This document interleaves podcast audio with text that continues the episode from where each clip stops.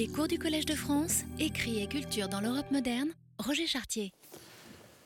Bien, bonjour, nous recommençons donc une année de cours. Aujourd'hui, nous sommes dans cet amphithéâtre qui n'est pas extrêmement convivial et d'une taille un peu démesurée, mais dès la semaine prochaine, je crois, nous irons dans l'amphithéâtre Alvax, qui est de dimension plus humaine et qui permet un rapport plus direct entre vous et, et moi. Euh, le cours de cette année, vous avez vu, est intitulé « Les matérialités du texte », écrire et publier dans euh, l'Europe moderne. Et comme à mon habitude, euh, je voudrais à la fois euh, présenter un certain nombre de perspectives d'ensemble sur l'histoire de la culture écrite dans la première modernité, entre quinzième et dix-huitième siècle, et le faire en général à partir d'études de cas ou d'études de textes euh, précisément euh, analysées. Et cette année, comme matériau pour ces études de texte, je donnerai un privilège à des œuvres dont la circulation a franchi les frontières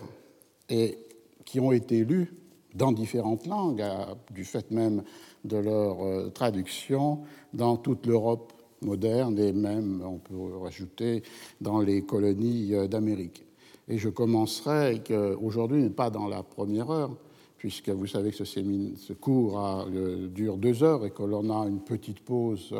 après une heure. Je commencerai sans doute dans la seconde heure avec l'analyse que je voudrais faire du livre de Las Casas, La destruction des Indes, qui est un texte fondamental parce qu'il a circulé dans toute l'Europe et parce qu'il a construit la, lé... la légende noire, la Leyenda Negra de l'Espagne. Et d'autre part, la conséquence de cette perspective, c'est-à-dire de lier des perspectives plus méthodologiques avec des études de cas ou de textes fondées sur des lectures attentives et précises, sera d'un jeu d'écho en quelque sorte entre le cours et le séminaire, même si évidemment le séminaire qui a une dimension plus immédiatement technique ou bibliographique s'adresse plutôt en priorité aux, aux étudiants qui sont en cours de travail pour un master ou pour une thèse de doctorat. Dans la première heure, ce que je voudrais faire, c'est peut-être dessiner le cadre dans lequel s'inscrit ce cours après les années précédentes, où pour certains qui s'en souviennent, que j'avais traité d'une part de, du texte de théâtre, soit dans son rapport à la scène, soit comme l'an dernier dans son rapport avec les chroniques ou l'histoire, et donc du coup de traiter les compétitions pour la représentation du passé dans les sociétés, ou bien plus euh, lointainement, un cours qui avait pour thème la définition même du, du livre. Alors c'est dans cette perspective que je voudrais, dans ce premier cours, dessiner, peut-être discuter, le cadre plus général de ces interrogations et un cadre qui s'est historiquement euh, construit à partir d'un partage qui paraît simple, qui est sans doute trop simple, entre d'un côté l'œuvre, les œuvres, et de l'autre côté euh, les livres ou, plus généralement, les objets euh, écrits et euh, imprimés. Et cette distinction, comme vous savez, a pu donner l'impression qu'était définie une séparation très claire, très nette des différentes tâches. D'un côté, il y a la tâche des historiens de la littérature, qui euh, se voue à l'étude euh, des formes, des genres qui euh, régissent la composition euh, littéraire, et aussi euh, qui se, s'attache à la signification des œuvres. Et de l'autre côté, les historiens du livre ou de l'édition euh, ou de la culture écrite attachés euh, à saisir la publication et la circulation des textes. Donc un partage des tâches que vous pouvez trouver très, très souvent euh, exprimées par les uns ou par les autres. Et il me semble que cette distinction, qui a une longue tradition ou histoire, dans l'histoire de l'histoire littéraire ou de l'histoire culturelle, la première s'attachant à cette analyse des œuvres en tant que telles, et la seconde portant son attention sur les formes d'inscription, de circulation, d'appropriation, a été renforcée paradoxalement à partir de, des années cinquante par les avancées de ce que l'on appelle en français bibliographie matérielle ou bien en anglais néobibliographie ou bibliographie analytique, c'est-à-dire un savoir que l'on mobilise de temps à autre dans ce cours, dans ce séminaire, qui est fondé sur l'analyse méticuleuse des états imprimés d'une même œuvre. Non seulement la pluralité de ces éditions, mais aussi la diversité des exemplaires. Et cela, finalement, cette analyse des formes matérielles d'inscription du texte dans la perspective de la néobibliographie était mise au service de la compréhension de l'œuvre telle qu'elle était en la retirant ou en la nettoyant des corruptions ou des altérations qui lui ont été infligées dans le processus même de sa transmission. D'abord, j'y reviendrai, par la copie manuscrite et ensuite par les pratiques de l'atelier typographique. Il s'agissait en quelque sorte de pouvoir repérer, pour les neutraliser, les altérations imposées à un texte tel qu'il avait été désiré, voulu, rêvé par son auteur, de façon à pouvoir le retrouver. Et c'est ce qui crée ce paradoxe dans cette perspective, c'est le fait qu'elle ne peut travailler le plus souvent qu'avec des exemplaires d'éditions imprimées, puisque, comme on le sait, les manuscrits d'auteurs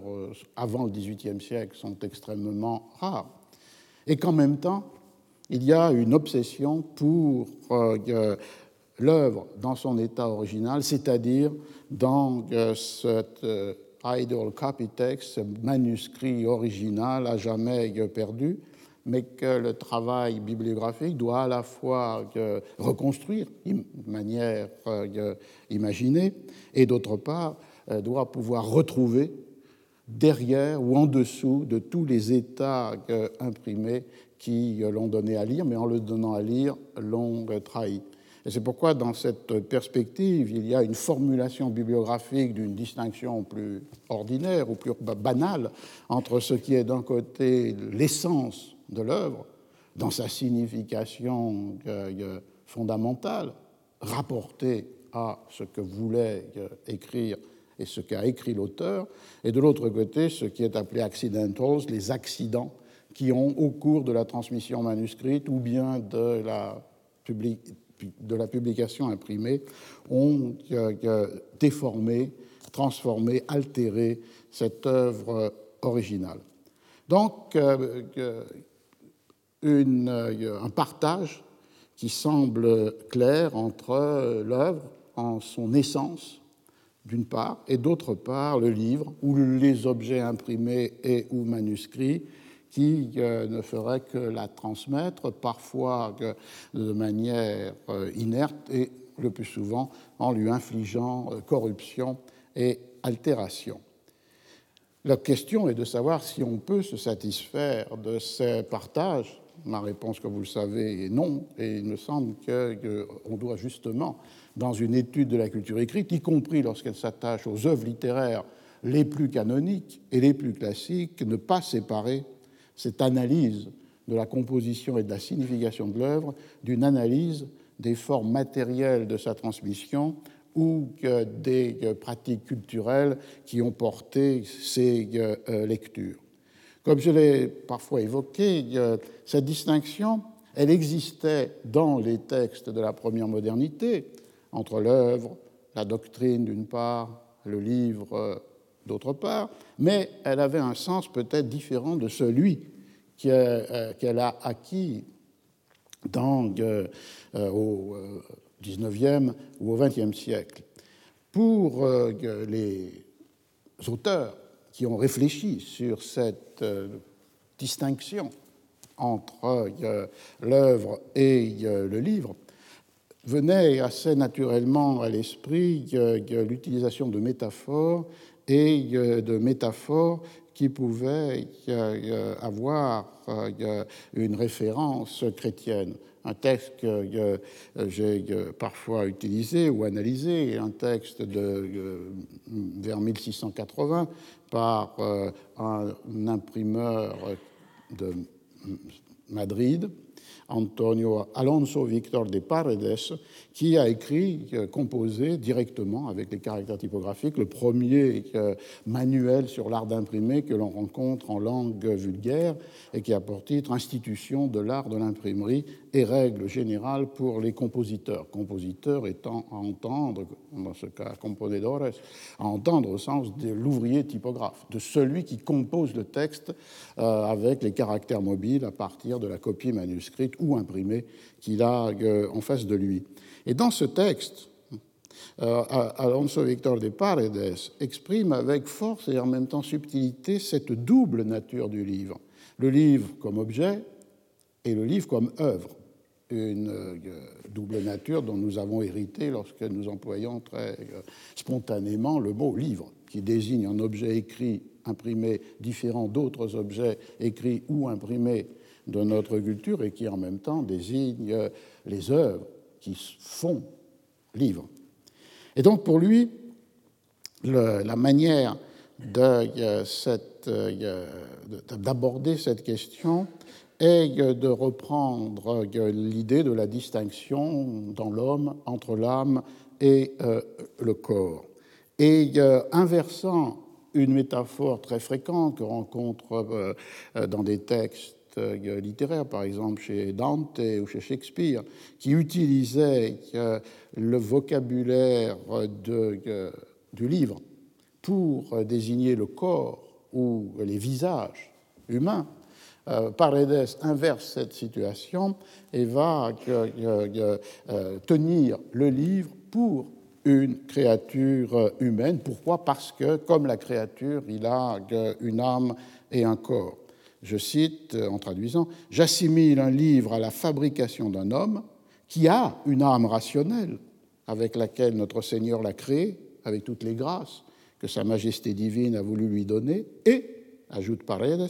avec la même toute-puissance, il a formé son corps élégant, beau et harmonieux. »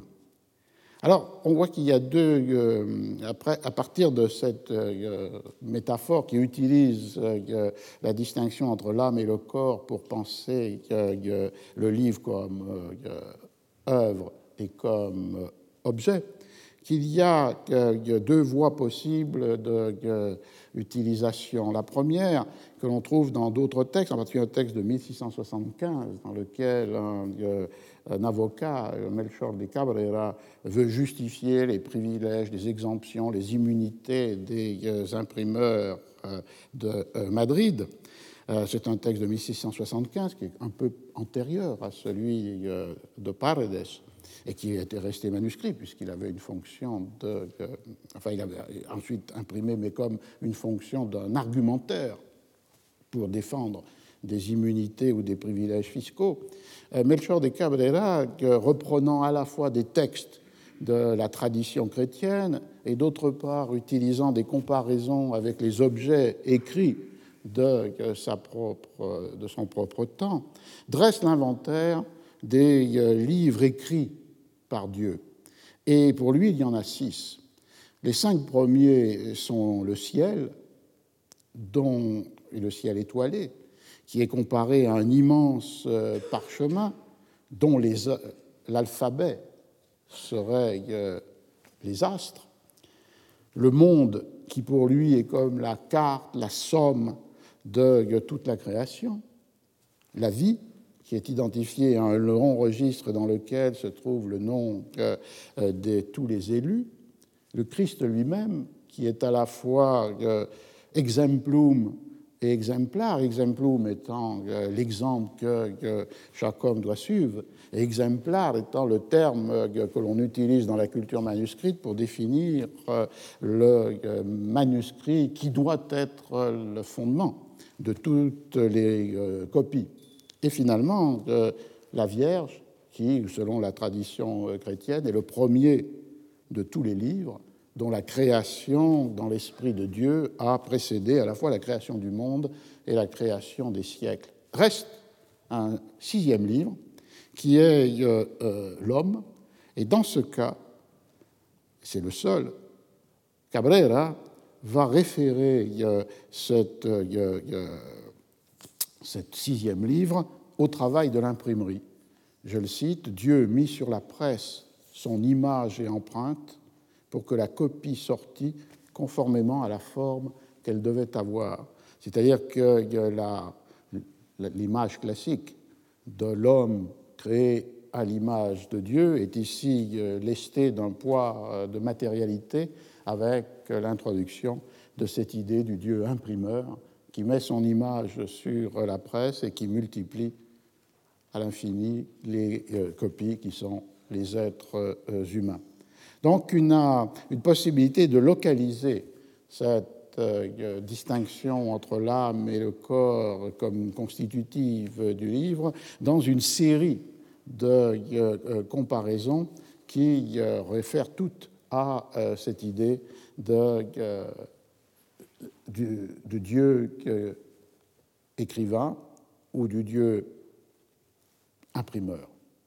L'autre très intéressant, en revenant au texte de Paredes, c'est le fait que pour lui, la distinction entre l'âme du livre et le corps du livre n'est pas strictement celle par laquelle j'ai commencé et qui est celle de notre tradition. L'âme serait l'œuvre dans son essence et le corps serait le livre dans sa matérialité. Pour Paredes, cette âme est déjà donnée dans une forme, dans une disposition euh, convenable, ce qu'il appelle « una acertada disposición ». Je cite, « Un livre parfaitement achevé consiste en une bonne doctrine, présentée comme il le faut, grâce à l'imprimeur et au correcteur. » Et c'est là où apparaît euh, que, euh, « una acertada disposición », que j'ai traduit par euh, « présentée comme il le faut ». « Grâce à l'imprimeur et au correcteur, c'est cela que je tiens pour l'âme du livre. » Et c'est une bonne impression sur la presse, propre, soignée, qui fait que je peux le comparer à un corps gracieux et élégant. Donc vous voyez que si le corps est bien le résultat du travail de la presse, en même temps, l'âme du livre, le texte, la doctrine, l'œuvre, n'est pas façonnée seulement par l'auteur, mais elle reçoit une forme qui est celle qui lui est donné par tous ceux qui, dans l'atelier, maître imprimeur, compositeur, correcteur, prennent le soin de la ponctuation, de l'orthographe, de la mise en page. On a en quelque sorte une récusation par avance de la distinction entre l'essence de l'œuvre et les accidents de sa production typographique. Pour Paredes et Euh, on peut dire que pour nous aussi, le, euh, la fabrique du livre est aussi une fabrique de l'œuvre. Et cette mise en garde n'a pas été oubliée par euh, une part de la critique textuelle contemporaine, même si on peut dire qu'une autre grande part de l'histoire littéraire est restée très attachée à une séparation entre euh, l'œuvre qui est l'objet de son attention et euh, les matérialités du texte qui seraient l'objet d'une attention de, de, des historiens du livre ou des historiens de l'édition ou des historiens de la culture écrite. Cette autre perspective, à l'intérieur de la critique textuelle contemporaine, qui a été définie par Don Mackenzie comme la sociologie des textes, a pour point de départ l'étude des modalités de publication, de dissémination et d'appropriation des textes. Et du coup, pour paraphraser une, une expression qu'emploie Paul Ricœur, on peut dire que pour cette perspective, le monde des textes est toujours un monde d'objets, un monde de performances, de pages qui donnent à lire ou de voix qui donnent à entendre. Et d'autre part, le monde du lecteur ou le monde de l'auditeur est toujours un monde d'une communauté d'interprétation dans laquelle se situe ce lecteur et cet auditeur, et du coup, partage avec les autres membres de cette même communauté d'interprétation ou de lecture des compétences, des normes, des usages, des intérêts investis, impliqués dans la lecture. Appuyé sur la tradition de la bibliographie, mais sans en partager cette, euh, ce rêve qui consistait à essayer de récupérer imaginairement, mais en même temps scientifiquement, le texte à jamais perdu, c'est-à-dire celui qui serait au plus près ou identique avec le texte que l'auteur avait voulu, désiré, rêvé. Euh, la sociologie des textes, à la manière de Mackenzie, met l'accent sur euh, l'historicité du lecteur et sur la matérialité du texte. Et avec un, un double propos, d'une part, d'identifier les effets produits sur le statut, le classement, la perception, la signification d'une œuvre par ses formes matérielles, et d'autre part, montrer que les modalités de publication des textes avant le XVIIIe siècle mettent en question la pertinence de catégories que nous avons reçues et que nous projetons assez volontiers à l'universel. Les notions d'œuvre, d'auteur, de propriété littéraire. Et donc, du coup, fondamentalement, la mise en question d'une notion comme celle de littérature, c'est-à-dire le fait que, que, que nous utilisons pour désigner des classes de textes, ce terme qui, lui, n'apparaît que tardivement, dans ce sens-là, au XVIIIe siècle, si on se souvient que littérature, dans la langue médiévale, désigne des textes en latin, et que, si vous ouvrez un dictionnaire du XVIIe siècle, comme le Furtière ou le Richelet, ou le dictionnaire de l'Académie française, vous voyez que la littérature est identifiée à l'érudition, aux sciences philologiques et euh, archéologiques. Donc, une... Euh, une tension entre un sens moderne qui naît tardivement et son utilisation rétrospective euh, qui, elle, a une, euh, euh, lui donne une valeur d'universalité. Alors, contre euh, l'abstraction du euh, discours, on peut rappeler en suivant cette définition que j'ai utilisée au titre même de ce cours de cette année, la matérialité du texte. On peut la suivre dans la définition qu'en avait donnée en mille neuf cent quatre-vingt-treize que Margreta de Grazia et Peter Stalibras, qui a été d'ailleurs invité au, au collège il y a deux ans, et qui rappelait que la production non seulement des livres comme objet matériel, mais la production des textes eux-mêmes dans leur littéralité écrite, est un processus qui implique, au-delà du premier geste de la composition, généralement du geste de l'écriture, différents moments, différentes techniques, différentes interventions. Et du coup, on, on voit qu'une des questions les plus centrales, et là encore, je ne voudrais pas paraître excessivement polémique, mais parfois oubliée par l'histoire classique de la littérature, c'est la question des relations instables, mobiles, mobile, pluriel, entre l'œuvre et ses textes. Et donc, euh, euh, du coup, euh, entre la matérialité du texte et la textualité du livre.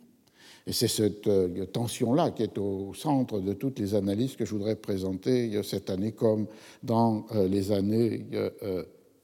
passées. On voit que, euh, euh, ici, il ne s'agit plus de repérer les euh,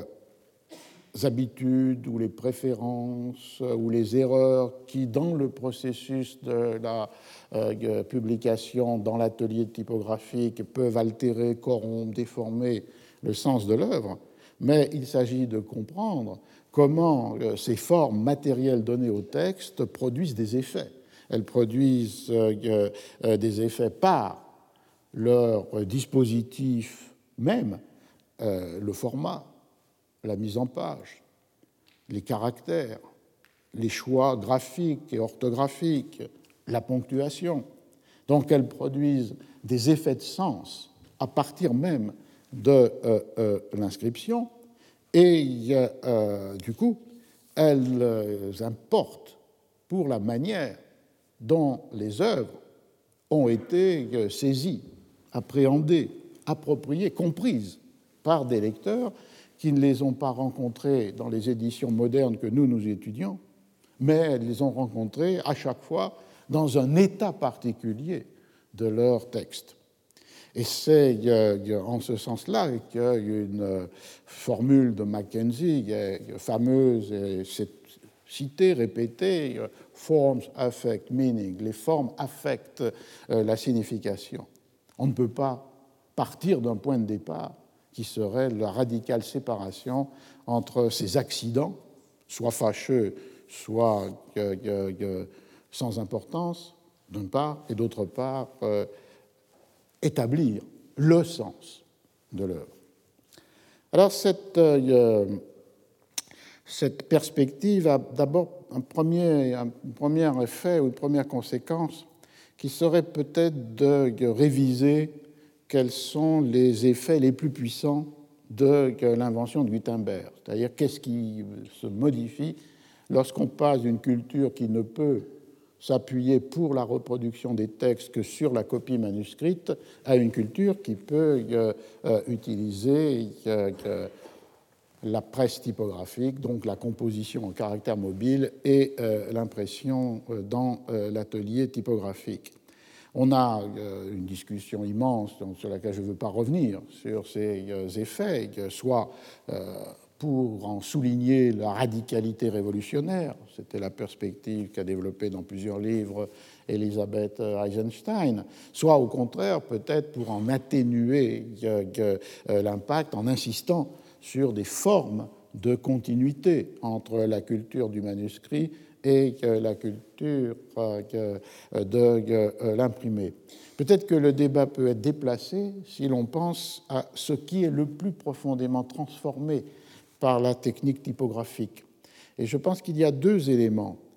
Bien sûr, le livre imprimé hérite des, euh, de la forme du livre manuscrit, au moins telle qu'elle s'est euh, définie dans les premiers siècles de l'ère chrétienne, c'est-à-dire un livre comme celui-ci, un livre qui est un codex, avec des cahiers, des feuillets, des pages, et qui sont rassemblés à l'intérieur d'un même objet, en général d'une même reliure ou d'une même couvrure. Donc on a là une longue continuité qui commence au deuxième, troisième, quatrième siècle après Jésus-Christ, lorsque cette forme du livre se substitue à la forme du livre des anciens, grecs ou romains, le rouleau, et qui va jusqu'à nos écrans, c'est-à-dire jusqu'au temps contemporain. Donc il y a bien là une continuité morphologique absolument fondamentale. Mais sur cette continuité morphologique fondamentale, on peut situer des innovations qui modifient le rapport du lecteur à l'écrit. Une première de ces innovations est de rendre plus autonome, plus indépendant, plus visible ce que l'on appelle les préliminaires, c'est-à-dire les textes avant le texte. Tout ce qui, dans euh, euh, un livre, en constitue comme le seuil, c'est l'expression qu'avait pris Gérard Genette dans un livre fameux, lui-même désignant ses préliminaires du, avec le terme de euh, péritexte, ou bien le vestibule qui mène à l'œuvre, c'est un, une expression utilisée par euh, Borges. Donc, ces textes avant le texte, qui euh, euh, peuvent être des textes qui ont à voir avec la euh, machinerie de la censure et euh, de l'administration, euh, licence, approbation, privilège, qui peuvent avoir aussi euh, à voir avec euh, la dédicace de l'auteur à son protecteur, ou bien des avis adressés euh, au euh, lecteur. Donc leur nature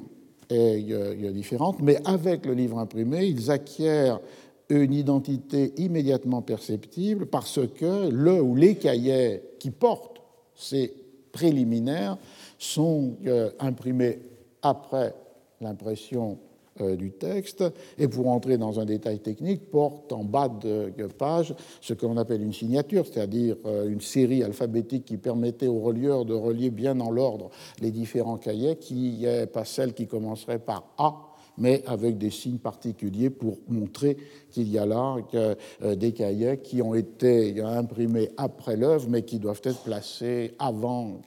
le début du texte qui est marqué par cette signature A, puis B, puis C, puis D, et cetera. Donc il y a une autonomie matérielle, une indépendance qui permet de repérer une identité plus forte de la distinction entre les préliminaires et euh, l'œuvre, ce qui est,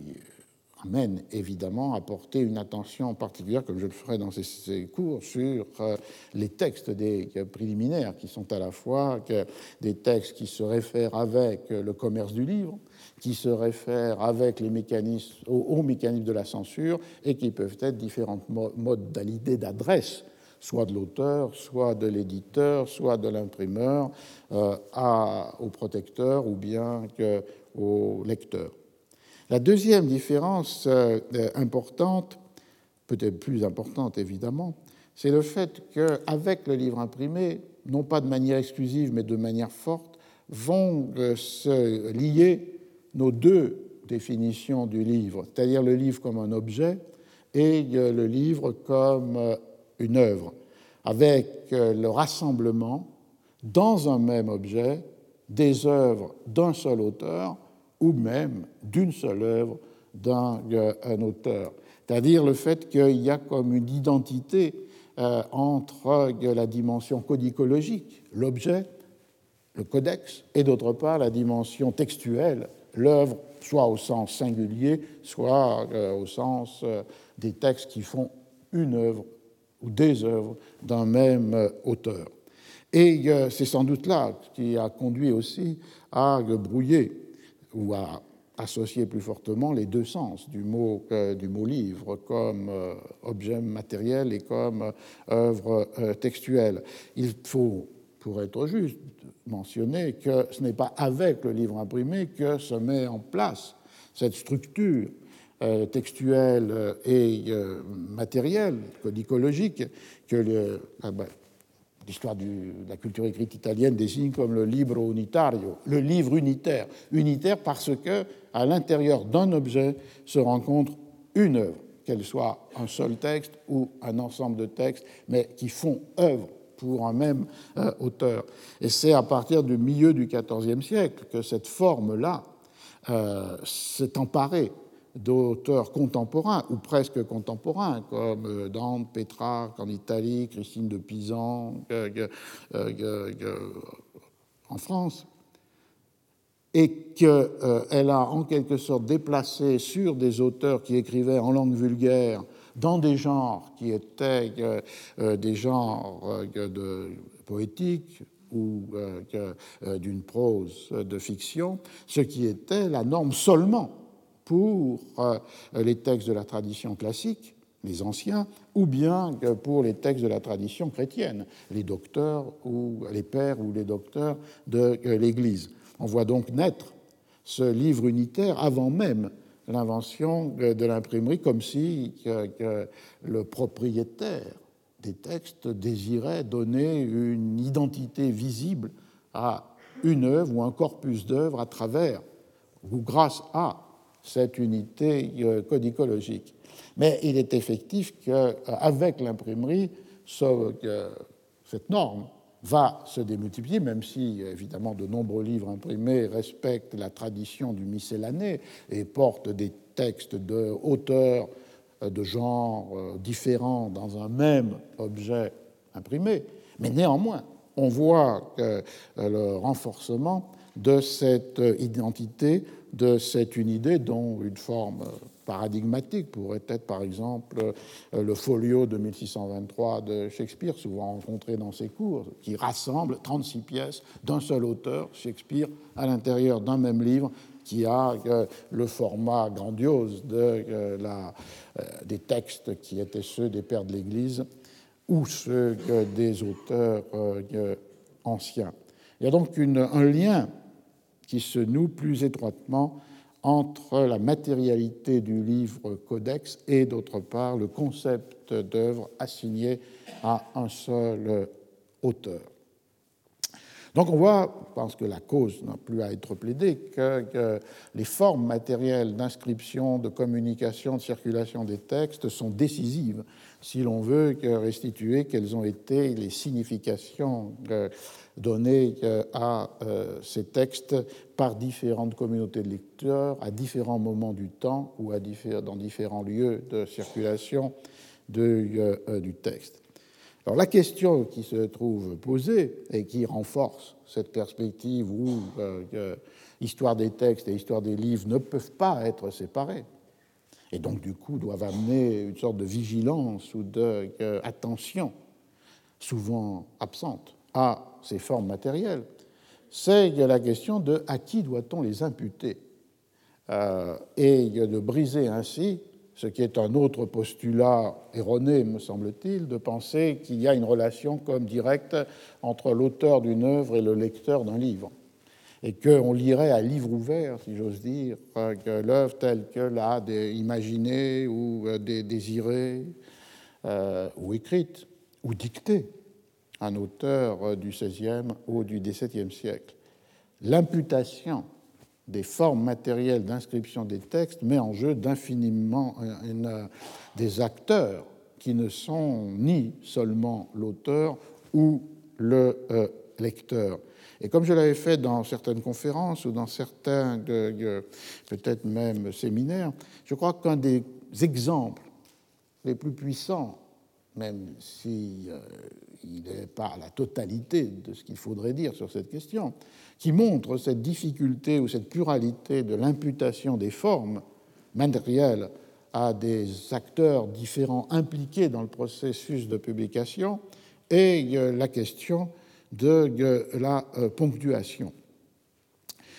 qui là aussi est souvent euh, euh, ignorée. Même dans les meilleures éditions contemporaines de textes anciens, très souvent on trouve la formule que, selon laquelle la ponctuation a été modernisée de façon à ce qu'elle soit ajustée à ce qui est l'attente ou la culture ou les habitudes d'un lecteur contemporain, habitué à une ponctuation grammaticale, syntaxique, avec des règles fixées, euh, et donc du coup imposée rétrospectivement à des textes qui euh, pouvaient connaître des régimes de ponctuation tout à fait euh, différents. Le euh, point de départ de cette euh, euh, réflexion est euh, euh, évidemment la, la concurrence entre différents acteurs pour définir les normes, enfin différents agents, pour définir les normes de euh, la euh, ponctuation. Et une première perspective, c'est évidemment la perspective qui met en avant les réformateurs de l'orthographe et donc du coup de la ponctuation au seizième siècle. Et on a souvent interprété leurs interventions comme étant un désir de normaliser les graphies et donc de régulariser la euh, ponctuation. Mais pour rester sur le premier thème, c'est-à-dire le thème de ces réformes de l'orthographe par, dans ce qu'elles disent sur euh, les euh, graphies, on voit que, implicitement, cela concerne aussi la ponctuation, puisque le thème fondamental est celui du rapport entre ce qui est écrit et ce qui est dit. Le rapport entre l'oralité et euh, l'inscription. Et ce rapport euh, est euh, considéré comme devant être le plus étroit, le plus adéquat euh, euh, possible. Euh, c'est pour cela d'ailleurs que euh, la, la langue espagnole était considérée de ce point de vue comme un euh, modèle, dans la mesure où il y avait une moindre imperfection de cette relation entre ce qui se dit et ce qui s'écrit. Dans un texte de mille quatre cent quatre-vingt-douze, qui est la grammaire de la langue castillane, de Antonio de Nebrija, il écrit « Il faut écrire comme l'on prononce et prononcer comme l'on écrit. Tenemos de escribir como pronunciamos y pronunciar como escribimos. » C'est-à-dire qu'il faut une adéquation la plus forte possible, qui est déjà grande dans le cas de la langue espagnole, mais qui doit être encore euh, euh, renforcée. Dans d'autres langues, comme le français ou l'anglais, l'écart était perçu comme infiniment plus grand. Et donc, du coup, que, on voyait deux possibilités pour réduire cet écart entre la manière de prononcer et la manière d'écrire. L'un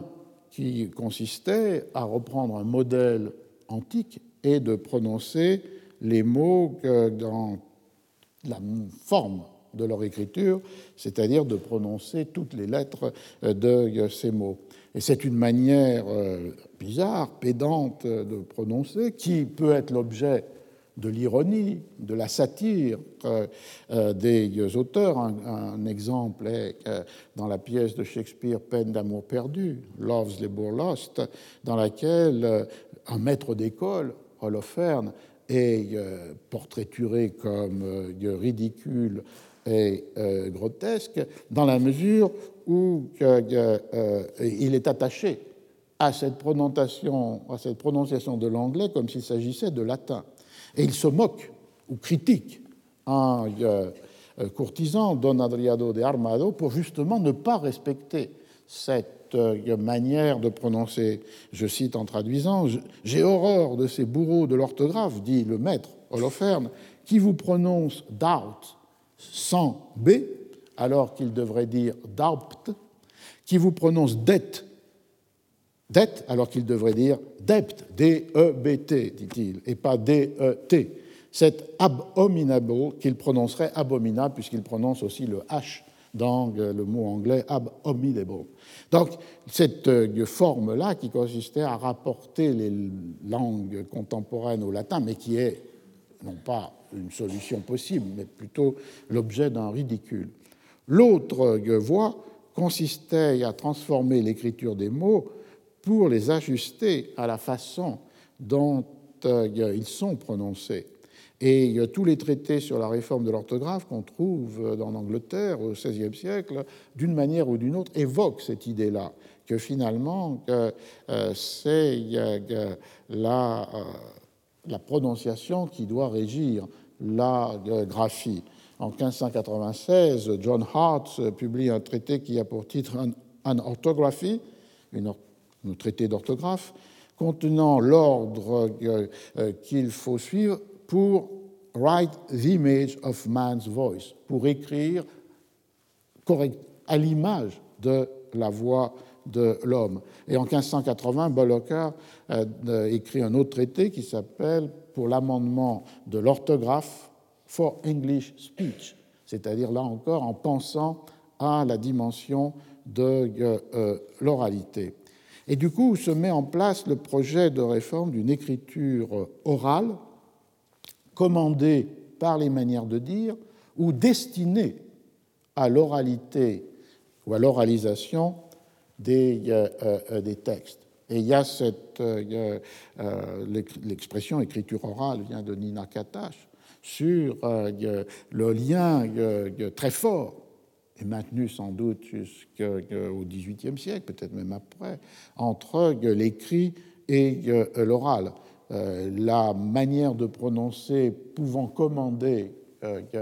la manière d'écrire, et inversement, que les réformes de l'orthographe ou de la ponctuation participant de cette écriture orale destinées à faciliter la transmission par la voie euh, des, euh, des textes. C'est ainsi qu'on voit une euh, floraison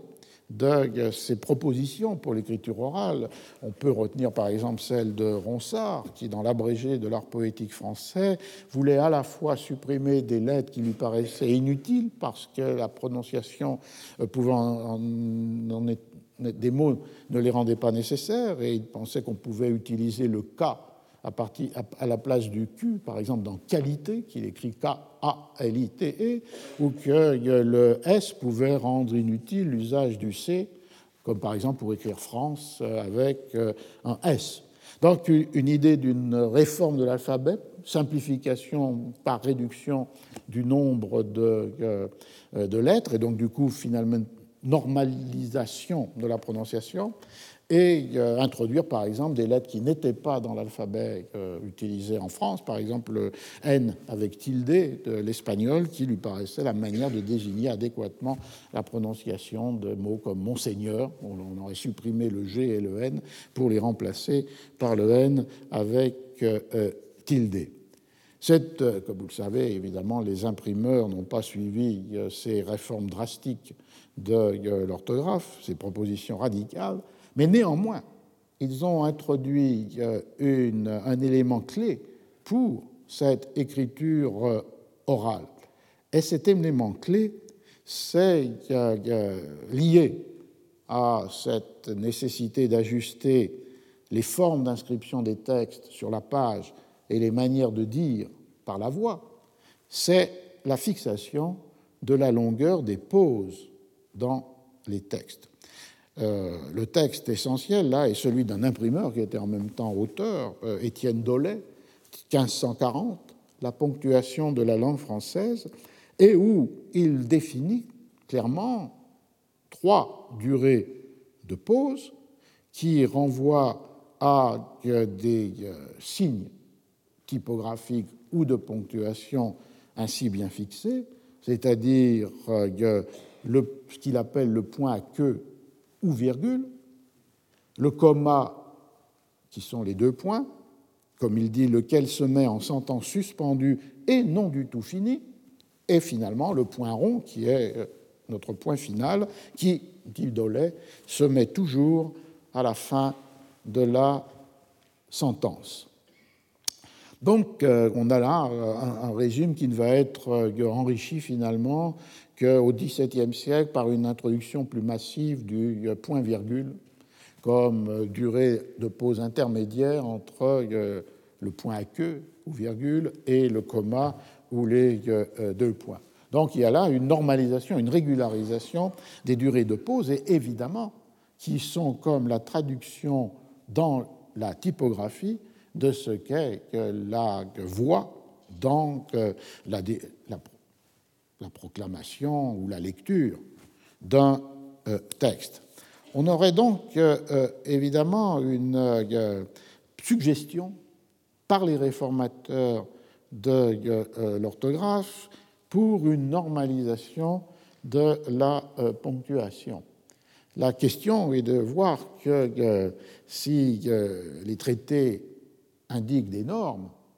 en même temps que, que euh, les auteurs ne les suivent pas nécessairement. Un texte intéressant est, un texte, est le texte de mille six cent huit de Jérôme Hornschuch,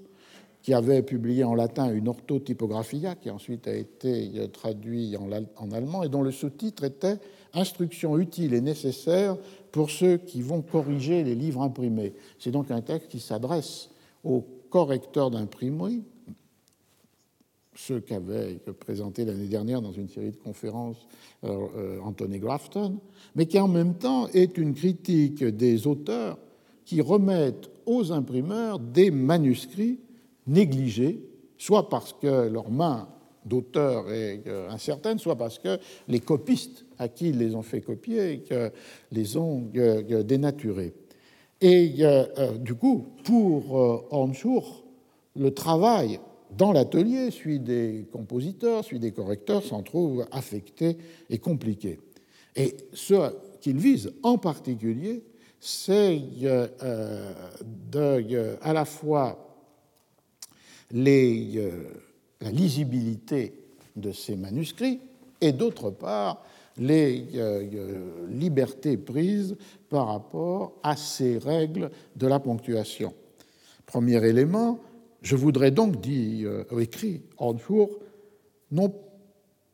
donc non tant au nom des correcteurs qu'à celui des imprimeurs, imprimeur peut-être au sens là de compositeur, celui qui est face à une page manuscrite et qu'il transforme par les caractères mobiles en une composition typographique, admonester et supplier avec insistance tous ceux qui feront un jour publier quelque chose, de le présenter de telle façon qu'il ne soit pas nécessaire de demander dans l'atelier de l'imprimeur, avec l'esclave de la comédie, « Les poules ont-elles aussi des mains ?» C'est une allusion à une comédie de Plaute et l'allusion à cette écriture nous on dirait des pattes de mouche, mais qui seraient là euh, des écritures euh, illisibles, soit du copiste, soit de l'auteur. Et donc il y a là une demande de prendre soin de la forme écrite, mais aussi une demande de prendre soin de la ponctuation. Hornschuch ajoute de plus, ce qui est presque le plus important de tout, que l'auteur mette une ponctuation exacte, car chaque jour de nombreuses erreurs sont commises par beaucoup de gens dans ce domaine. Et en poésie, rien n'est plus fâcheux et plus blâmable que le nombre de gens qui omettent la ponctuation. À coup sûr, une bonne ponctuation apporte une grande élégance au texte et, plus que toute autre chose, permet une bonne compréhension du sujet, alors que ne pas s'en soucier semble être le fait d'un esprit dissolu. Donc une injonction à l'auteur pour euh, euh, respecter sur le manuscrit qu'il remet soit de sa main, soit d'un copiste à l'atelier typographique, cette euh, ponctuation. Ce qui est euh, la question posée ici, c'est le fait de savoir si euh, les auteurs respectent ces injonctions. Le fait qu'ils soient critiqués pour ne pas le faire traduit évidemment euh, euh, le, leur négligence par rapport à cela. Mais il y a une raison peut-être plus profonde de euh, cette euh, négligence. C'est le fait que euh, tous les textes anciens que nous avons sur l'art de l'imprimerie à la première euh, époque moderne, et en particulier tous ceux qui ont été écrits par des hommes de l'art, par des imprimeurs ou des correcteurs d'imprimerie, insistent, non pas tant comme le fait Hornschuch sur la responsabilité de l'auteur dans la présentation de son texte et en particulier de la ponctuation, mais sur la responsabilité de ceux qui, dans l'atelier, doivent intervenir sur la copie remise pour la, euh, pour l'impression, et donc doivent euh, euh, avoir comme tâche une euh, euh, mise en forme du texte manuscrit pour qu'il soit ensuite euh, composé. Et du coup, le rôle fondamental devient celui des correcteurs et ou des compositeurs, pour qui la ponctuation du texte est une tâche essentielle, soit lors de la préparation de la copie, tâche des correcteurs, soit lors de la composition typographique du texte, tâche des euh, ouvriers typographes, des compositeurs. Et la ponctuation participe du même registre que euh, la collocation des accents ou que euh, la disposition des, euh, des parenthèses. Euh, Les textes du siècle d'or espagnol sont particulièrement clairs à ce sujet de délégation de cette mise en forme du texte reçu en général d'un, d'une copie, d'un copiste, par les hommes qui travaillent dans l'atelier. Trois textes, mille six cent dix-neuf, Gonzalo de Ayala, qui était correcteur d'imprimerie, et il indique que le correcteur doit connaître la grammaire, l'orthographe, les étymologies, la ponctuation et la disposition des accents. Comme si finalement restait quelque chose de la tradition des premiers livres imprimés, des incunables, ou jusque, peut-être la période jusque vers quinze cent vingt, quinze cent trente, dans laquelle on considérait qu'un livre imprimé n'était achevé que lorsque plusieurs mains l'avaient terminé. Ce pouvait être la main des enlumineurs, qui euh, peignait euh, les lettres initiales. Euh, ça pouvait être aussi la main des correcteurs qui ajoutaient les titres courants, des signes de euh, ponctuation manuscrits sur euh, le texte déjà euh, imprimé. Ça pouvait être la main du lecteur qui lui-même intervenait que, euh, dans le texte. Il y avait donc une euh, sorte de, de mixte entre une culture imprimée, le texte était le résultat de l'opération typographique, et en même temps une présence maintenue des mains comme au temps de la culture manuscrite, mais qui intervenait évidemment sur chacun des exemplaires. L'incorporation, l'intériorisation de cette réalité se fait à partir du moment où c'est sur la copie qui va servir à la composition que le correcteur intervient et donc va donner à l'ouvrier typographe une copie à composer qui inclut déjà ces interventions. Mais ces interventions, pour autant, ne sont pas le fait de l'auteur. Elles sont le fait du travail dans l'atelier, ce qu'indique ici Gonzalo de Ayala, correction grammaticale, connaissance de l'orthographe, collocation des accents, ponctuation. L'auteur qu'on a déjà rencontré, Melchor de Cabrera, en mille six cent soixante-quinze,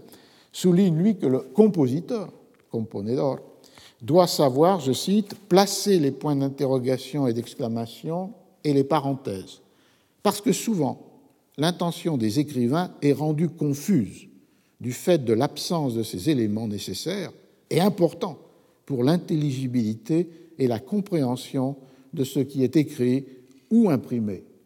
Parce que si l'un ou l'autre fait défaut, le sens est changé, inversé, transformé. » C'est un texte extrêmement lucide sur, euh, effectivement, euh, comment les formes affectent le, euh, le sens, et où l'on voit qu'il y a des éléments qui peuvent paraître négligeables deviennent essentiels pour euh, la compréhension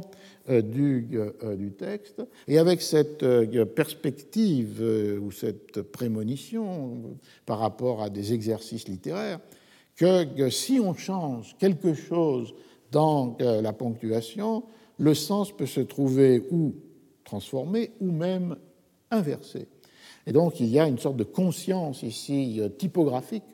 très euh, forte et qui renvoie au compositeur cette tâche de suppléer aux négligences de euh, l'auteur et au service de l'auteur, puisque ce qui est en jeu, c'est l'intelligibilité du euh, texte. Et le troisième texte, qui est celui de euh, Alonso Victor de Paredes, que j'ai déjà mentionné, euh, auteur de ce texte de mille six cent quatre-vingts sur la, l'institution de l'art de l'imprimerie, pour lui, revenant au correcteur, il indique: le correcteur doit comprendre l'intention de l'auteur dans ce qu'il fait imprimer, non seulement pour introduire la ponctuation adéquate, mais aussi pour voir s'il n'a pas commis quelque négligence afin de l'en avertir. Et l'on voit ici que dans le, le cas de, de, de Paredes, il y a non seulement cette idée de collaborer au texte en indiquant ce qui lui apparaît comme des négligences, des bévues, des fautes, mais tout normalement, l'idée que le correcteur doit introduire la ponctuation adéquate. Ce n'est pas une responsabilité de l'auteur,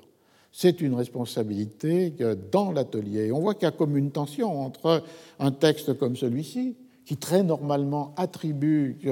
au correcteur d'imprimerie la tâche de distribuer la ponctuation adéquate, et le texte de Hornschuch, qui lui déjà, ou parallèlement ou contradictoirement, euh, appelle les auteurs à être vigilants sur cette euh, ponctuation, comme si c'était une tâche qui leur revenait s'ils voulaient conserver euh, l'intelligibilité ou, comme il le dit, la beauté, dans le cas de la poésie, de leur, euh, de leur texte. Il y a donc là une, une tension très nette entre ces deux, euh, ces deux perspectives. Euh, mais ce qui reste dominant, c'est que pour les hommes de l'art, pour ceux qui travaillent dans les ateliers ou qui désignent le travail de ceux qui travaillent dans les ateliers, correcteurs et euh, compositeurs, tout normalement, il y a une délégation par l'auteur d'éléments fondamentaux dans la compréhension du texte, entre autres la ponctuation, à ceux qui euh, prennent des décisions lorsqu'ils préparent la copie, ou à ceux qui euh, soient par habitude ou par choix, lorsqu'ils la composent, eux aussi décident sur la ponctuation et donc décident sur le, sur le sens. Alors, je vais terminer cette première heure avec cela, dans la mesure où que ces tensions qu'on voit dans les textes anciens ont pu être réfractées dans les traditions d'études. Euh, l'étude de la ponctuation est un domaine de, de recherche qui a euh, produit euh, des travaux extrêmement intéressants, importants, qui partagent ce point de départ, c'est-à-dire l'idée que, que la ponctuation du texte est décisive par rapport à que, le, la relation entre l'oralité et que, l'écrit, et que, d'autre part, elle est fondamentale pour euh, la construction du, euh, du sens. Mais dans ces traditions d'études, euh, on peut voir que, que, que l'imputation de la ponctuation est variable, mobile. Je le développerai dans la deuxième heure. Une première tradition, qui est celle de la bibliographie matérielle que j'évoquais pour commencer, porte fondamentalement l'attention sur les habitudes ou les décisions des compositeurs. Une tradition d'études qui est philologique porte l'attention sur les décisions qui sont celles des correcteurs, c'est-à-dire ces lettrés qui, employés par les imprimeurs, établissent la copie remise aux compositeurs. Et finalement, dans une troisième tradition, qui est une tradition d'histoire littéraire, se récupère le rôle de euh, l'auteur à partir de l'analyse des euh, significations que euh, la ponctuation peut donner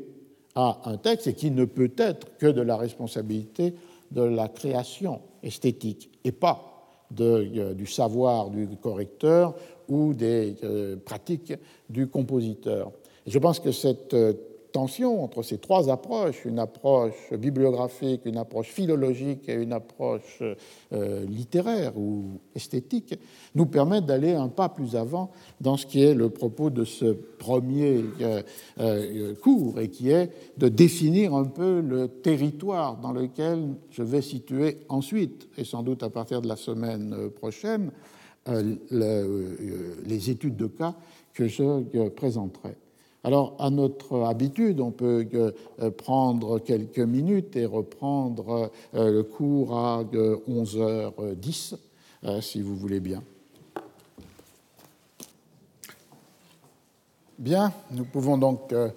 reprendre. Donc, dans, dans ce premier exposé qui, qui vise à situer le cadre dans lequel je placerai les études de cas et qui est un cadre, comme l'indiquait le titre du cours, où la matérialité du texte est la donnée fondamentale. Et pour poursuivre cet exemple particulier qui est celui de la ponctuation, j'en viens donc à cette observation selon laquelle différentes traditions critiques, intellectuelles, scientifiques, ont désigné de manière différente La, les responsables ou ceux à qui doivent être imputées les ponctuations des textes anciens tels qu'on peut les rencontrer dans les, les éditions euh, lorsque nous les, euh, nous les consultons.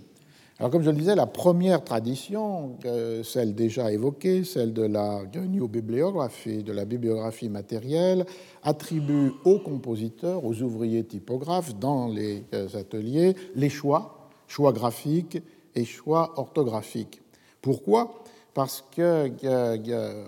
on sait qu'évidemment chaque typographe, chaque compositeur avait des préférences ou des habitudes dans la manière d'orthographier les mots ou de marquer la ponctuation. Et du coup, de repérer dans un livre imprimé la récurrence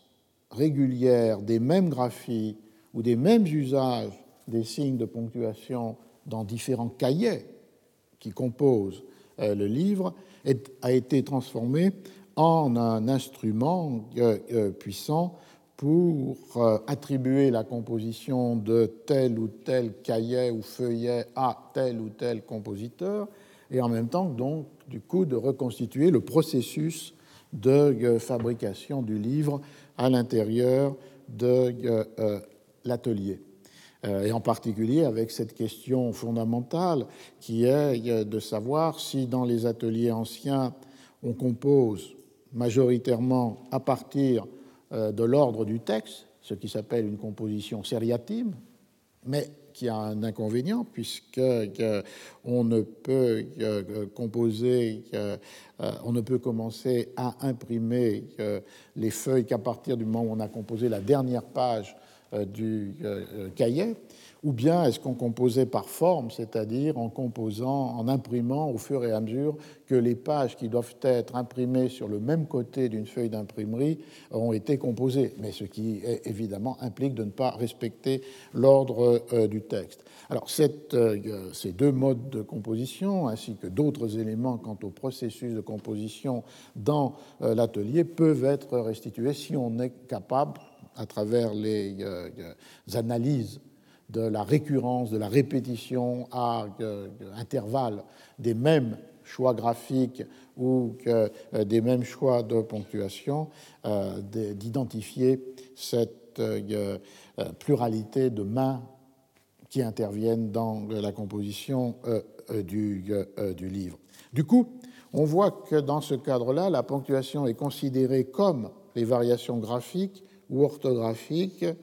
non pas comme le résultat de la volonté des auteurs, mais comme ces préférences, habitudes et parfois obligations des euh, compositeurs. Sans entrer dans des détails trop techniques, évidemment, cette, euh, la composition par forme, c'est-à-dire où vous avez, si vous êtes dans un euh, euh, livre in quarto, vous avez un, un cahier qui est composé de quatre feuillets et donc de huit pages, et on voit évidemment tout à fait euh, clairement que il y a d'un côté euh, les quatre, cinq, six, euh, trois, quatre, cinq et six, et de l'autre côté un, deux, sept et huit. Et donc, du coup, il faut prévoir dans le calibrage du manuscrit quelle quantité de texte va correspondre à telle ou telle page imprimée. Et c'est ce que l'on appelle le calibrage ou le casting off copy en anglais. Et c'est une opération qui peut être faite soit par un correcteur, mais plus souvent par les compositeurs, qui repèrent dans le manuscrit qu'ils utilisent comme copie les quantités de textes qui vont correspondre à telle ou telle page. Et si le calibrage a été bien fait, évidemment, on peut mettre en œuvre une composition par forme qui permet de pouvoir commencer à imprimer avant même que l'on ait composé la totalité des pages qui correspondent aux deux côtés de cette feuille, puisque là, on peut commencer par imprimer deux, les pages deux, trois, quatre et cinq avant d'avoir composé la page huit, puisqu'elles seront ces pages du même côté de la feuille dans la même forme. Mais si le calibrage a été mal fait, et Paredes a une très jolie formule parce qu'il dit « ce ne sont pas des anges qui font le calibrage, non son ángeles los que cuentan », parce qu'en espagnol, le mot c'est « cuenta », qui est l'équivalent de « casting off », « copy » et de « calibrage ». Évidemment, la composition des dernières pages d'un même cahier, par exemple la page un, qui est en général la première du cahier, mais la dernière à être composée lorsqu'on compose par, euh, par forme, devient un problème, euh, puisque le compositeur doit absolument utiliser une page pour ce qui reste de texte, parfois trop,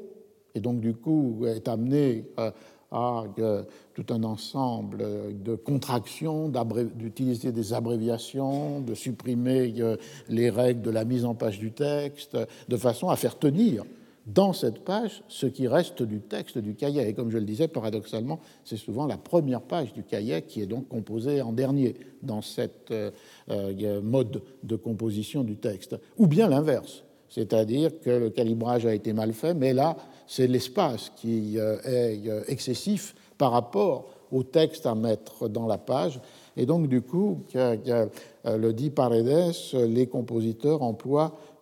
pour régler ces questions, des procédés laids, feos, et qui ne sont pas permis. C'est-à-dire,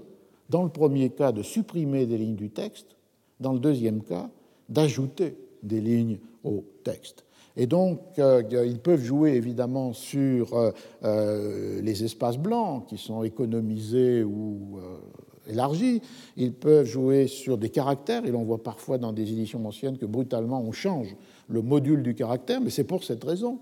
Ou ils peuvent, et c'est là où on voit comment le textuel et le matériel ne sont pas euh, séparables, ils peuvent intervenir sur le texte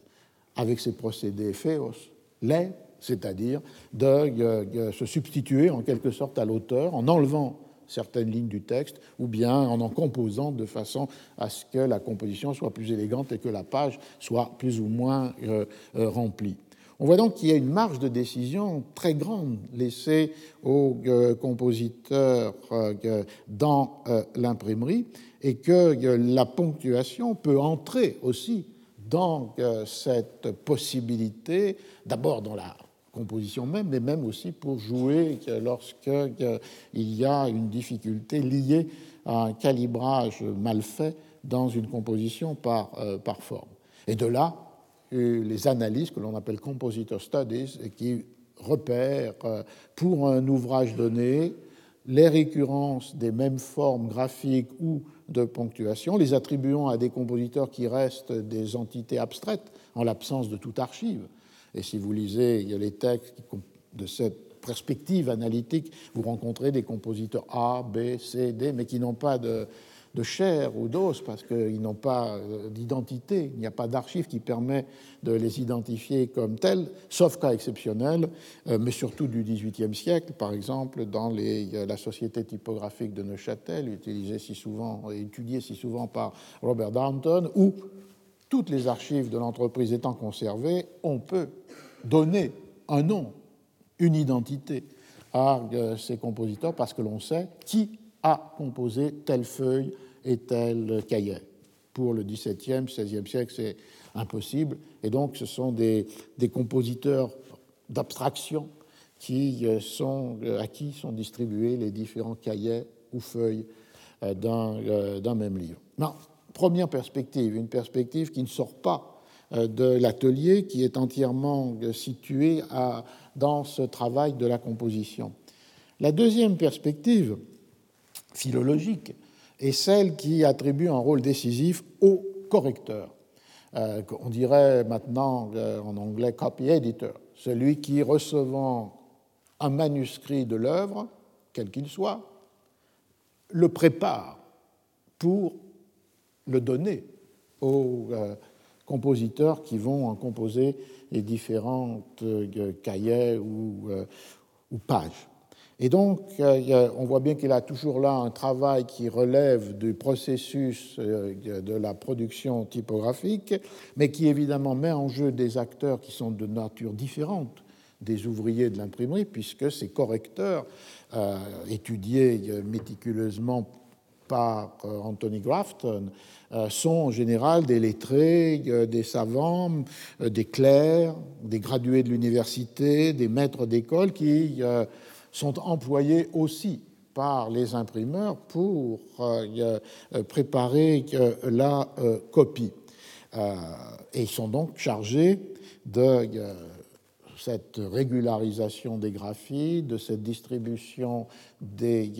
signes de ponctuation.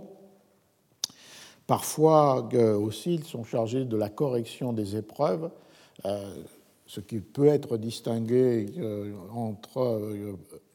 copy editor et proofreader, mais souvent le correcteur de l'ancienne typographie joue les deux, les deux rôles, et cela se, se lie à un argument évidemment de vente De, euh, des ouvrages, qui est d'insister, en particulier dans leur page de titre ou dans leur préliminaire, sur la correction de euh, l'édition. Euh, Paolo Trovato, un collègue italien, a, a suivi cette mention qu'on trouve sur de très nombreuses pages de titres d'édition ou de réédition de textes dans l'Italie des seizième, dix-septième siècle, con ogni diligenza corretto, corrigé avec beaucoup de, de soin. Euh, et cet euh, argument, vrai ou pas, indépendamment de la nature du texte, est un élément qui peut faire vendre une réédition par rapport à la première édition considérée comme moins euh, soignée et moins précisément euh, corrigée. Et il y a donc du coup le rôle de ces correcteurs, employés par les imprimeries, ou moins ceux qui ont les moyens de, de le faire, et pour des genres euh, typographiques qui le, l'exigent, par exemple ici, évidemment, la littérature humaniste, euh, ces correcteurs interviennent, comme je le disais, à différents moments de, du processus de, d'édition. Ils interviennent avec la préparation du manuscrit, ils peuvent intervenir avec des corrections en cours de tirage, c'est-à-dire d'une part les corrections des épreuves qui ensuite sont reportées sur la totalité des exemplaires, mais aussi avec une pratique qui était très facile dans l'ancienne typographie, où on a une presse à bras, et donc du coup on peut arrêter le tirage quand on veut. Si après avoir imprimé un certain nombre de feuilles, pour une raison ou une autre, le texte doit être modifié, le correcteur peut intervenir sur la composition typographique pour demander au compositeur de transformer une ligne, une page, un mot, et une part de page ou, un, ou une ligne ou un mot, et du coup de, de reprendre le tirage à la presse avec ce nouveau texte. Ce qui fait qu'il y a une conséquence très importante pour toute pratique d'édition de texte ou même toute pratique de description des éditions. Il est tout à fait fréquent dans une édition, une seule édition, c'est-à-dire qu'on imprimés à partir des mêmes formes typographiques, de rencontrer des textes avec des variantes, dans la mesure où une partie des feuilles a été imprimée avec le premier texte et une autre partie des feuilles a été imprimée avec le texte corrigé au moment où l'on a arrêté le tirage. De là l'expression en anglais « stop press corrections ». Euh, et ce qui fait que, que on peut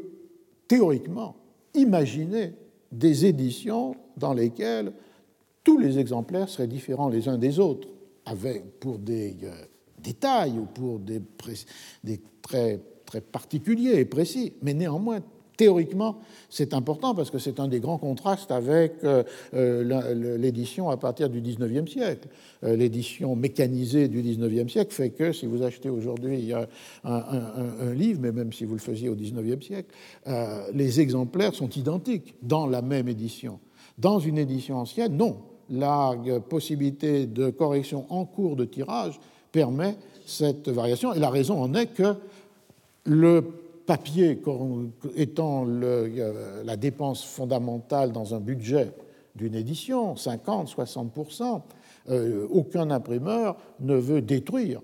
les feuilles qui ont été, qui ont été imprimées avec le texte avant sa correction en cours de tirage. Et donc, du coup, lorsque l'on va assembler les feuilles pour, de, pour faire différents exemplaires du livre, on pourra trouver, euh, avec des proportions variables et des assemblages différents, des feuilles non corrigées et des feuilles euh, corrigées. Mais on voit encore là le rôle du correcteur, préparation de la copie, intervention, euh, correction des épreuves et euh, correction des formes typographiques. Enfin, les formes, c'est l'ensemble des pages qui doivent être imprimées du même côté d'une feuille d'imprimerie au cours du tirage. Et in fine, errata, c'est-à-dire le fait que euh, ce qui reste de, euh, d'erreur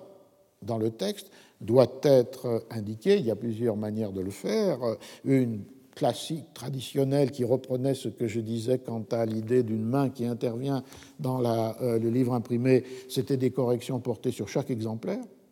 ou bien euh, des feuillets d'errata qui étaient introduits dans les exemplaires, ou bien, comme on le fait pour les, les livres modernes, euh, euh, des errata qui sont euh, imprimés sur euh, une page au début ou à la fin euh, euh, du livre. Mais là encore, responsabilité du euh, correcteur. On voit que ces correcteurs euh, interviennent dans euh, plusieurs euh, situations. On l'a vu avec Hornschuch, ils peuvent intervenir sur les manuscrits des auteurs contemporains qui euh, sont remis à l'imprimerie pour impression. Ils peuvent intervenir, et c'est plutôt cette figure-là de correcteur humaniste qu'a étudié Anthony Grafton pour l'établissement des textes classiques, grecs ou euh, latins, et ils peuvent aussi intervenir dans certains cas sur des textes en langue vulgaire que non seulement ils préparent, comme je viens de l'indiquer, mais où qu'ils peuvent aussi euh, normaliser linguistiquement. Et c'est le cas des correcteurs étudiés par Paolo Trovato ou Brian Richardson dans l'Italie euh, des, euh, du seizième siècle, qui, euh, s'emparant pour l'impression de manuscrits euh, euh, qui avaient transmis les œuvres de Dante, de Pétrarque et d'autres, les toscanise, c'est-à-dire les unifie selon la norme linguistique qui s'est imposée et qui est le langage de Florence euh, ou de la euh, Toscane. Euh, on a donc une, une figure là essentielle euh, du, euh, pour la matérialité du texte. Les décisions à différents moments du processus de publication du euh, correcteur. Ce qui laisse ouvert la question de ces correcteurs,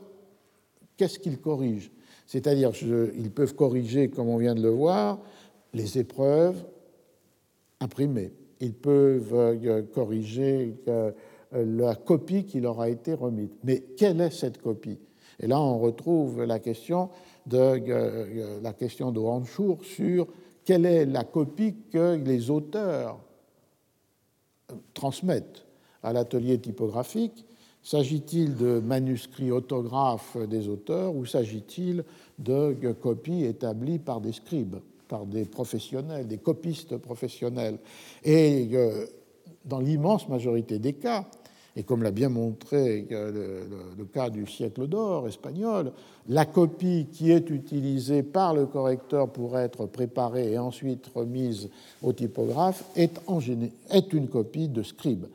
ce que l'on appelle en, en, en espagnol « copia en limpio », la copie au propre. Et ce qui amène cette distinction introduite par Francisco Rico entre le manuscrit autographe de l'auteur, généralement totalement disparu pour nous, et qui serait comme un brouillon, le borrador, et d'autre part ce que le, dans la langue du siècle d'or on désignait comme original, l'original, mais qui n'a rien d'original puisqu'il s'agit de la copie au propre qui entre dans d'abord la censure et ensuite dans euh, l'atelier euh, typographique. On voit donc qu'il y a en amont des décisions ou des habitudes des compositeurs, en amont des décisions et des pratiques des correcteurs, une première transformation du texte de l'auteur, qui est cette transformation impliquée par l'établissement d'une copie au propre, lisible, propre, transmise d'abord à, euh, la, au censeur, à travers le mécanisme de, euh, du Conseil du roi, et ensuite, euh, une fois accepté par les censeurs, éventuellement avec les euh, corrections qu'ils veulent ou désirent voir apportées au texte, est transmis à euh, l'atelier typographique, au euh, libraire-éditeur et au maître-imprimeur, puis au correcteur, puis au compositeur. Donc il y a une première intervention sur les manuscrits euh, d'auteur et qui est euh, cette intervention des euh, copistes qui, eux, déjà imposent un certain nombre de euh, normalisations, et en particulier de la ponctuation. Lorsqu'on compare, pour les auteurs anciens, pour prendre un exemple, Cervantes, les ponctuations autographes, dans, pas dans les manuscrits de ses œuvres, qui sont tous disparus, mais dans les correspondances, on voit qu'elles sont beaucoup plus rares et beaucoup plus incohérentes que les ponctuations des imprimés, qui ont été sans doute le résultat du travail de tous ceux qui travaillent dans l'atelier, mais préalablement d'une première normalisation des copistes. Et on peut le prouver, puisque si dans le cas de Cervantes, ça n'est pas possible, dans de centaines d'autres cas, en Espagne, on a conservé la copie qui a été utilisée dans l'atelier typographique, les fameux originales. Et donc, du coup, on peut bien voir comment, sur cette copie, le copiste a normalisé, unifié la ponctuation. Euh, on voit une conséquence de cela, mais j'avais, qui avait fait l'objet d'autres, euh, d'autres cours, c'est le fait que jusqu'au moment où, on va dire au XVIIIe siècle, naît une conscience des auteurs par rapport à leur œuvre et leur désir de conserver les traces du processus de création, c'est-à-dire de constituer pour eux-mêmes leur propre archive littéraire. ce qui apparaît avec Rousseau, avec Goethe, et qui va ouvrir la voie à ces auteurs du dix-neuvième siècle qui ont conservé, constitué d'immenses archives littéraires de leur propre œuvre, comme Flaubert ou comme Zola. Avant ce moment où, dans une nouvelle définition de ce qu'est l'écriture littéraire et qui suppose des catégories comme celle d'originalité de l'œuvre, de singularité de l'écriture, de propriété intellectuelle, ces concepts se liant les uns aux autres pour définir ce qu'est la littérature moderne, et donc du coup avec une conclusion qui est ce que Paul Bénichoux appelait le sacre de l'écrivain, et cet écrivain qui, comme Napoléon, se sacre lui-même. Cette première traduction de cela, La première traduction de cela, c'est le fait de conserver toutes les traces du processus de la composition du texte, depuis les premières notes, les brouillons, les états successifs, jusqu'à l'édition imprimée. Et donc, avant cette, ce moment historique décisif, en général, ne sont pour les œuvres qu'on qualifie rétrospectivement de littéraires, n'ont jamais été conservés, ni les manuscrits euh, autographes. Il n'y en a aucun pour euh, Shakespeare, Cervantes, Molière, euh, Corneille, Racine, et cetera. Donc aucun des manuscrits autographes, et sauf en Espagne, pas plus les euh, euh, euh, copies utilisées dans euh, l'atelier typographique. Comme si finalement la copie au propre rendait inutile la conservation du manuscrit autographe, et comme si finalement l'édition imprimée rendait inutile la conservation de la copie d'imprimerie. Dans ce cas-là, pour des raisons d'ailleurs tout à fait matérielles, puisque, comme je le disais, le papier reste cher jusqu'au dix-huitième siècle, et donc du coup on réutilisait pour des cartonnages ou pour d'autres usages les manuscrits copies d'imprimerie utilisées dans les ateliers. Mais donc on a affaire, et c'est la, c'est la raison pour laquelle j'ai commencé en disant que la bibliographie matérielle le plus souvent ne peut utiliser que des états imprimés, ce qui voulait dire non seulement parce qu'on n'a pas conservé les archives des ateliers d'imprimerie, mais aussi parce qu'on n'a conservé aucun, ou presque aucun, des manuscrits d'auteurs et des copies utilisées dans les ateliers. Et c'est à partir d'une, d'une nouvelle, de nouvelles définitions, d'une nouvelle configuration de ce qu'est l'acte d'écrire, en particulier d'écrire de la littérature, que la situation change et que l'on va pouvoir commencer à constituer ce qui aujourd'hui a pris la forme des euh, archives littéraires et que l'on voit proliférer dans, dans, dans, dans le monde, et qui commence en général avec des documents, le plus souvent du dix-neuvième siècle, qui pourraient commencer avec des auteurs comme Rousseau et Goethe, mais en aucune manière on peut même imaginer l'idée d'une archive littéraire de Shakespeare ou de, de Cervantes. Alors la seule exception, je termine sur ce point-là, étant l'Espagne, parce qu'en Espagne, la censure est rigoureuse, et donc il faut absolument vérifier, une fois qu'un livre a été imprimé, qu'il est strictement identique avec le euh, manuscrit, en général une copie de scribe, originale, copia in limpio, qui a été acceptée par la censure, et que rien n'a été introduit pendant le processus de, euh, d'impression qui n'aurait pas été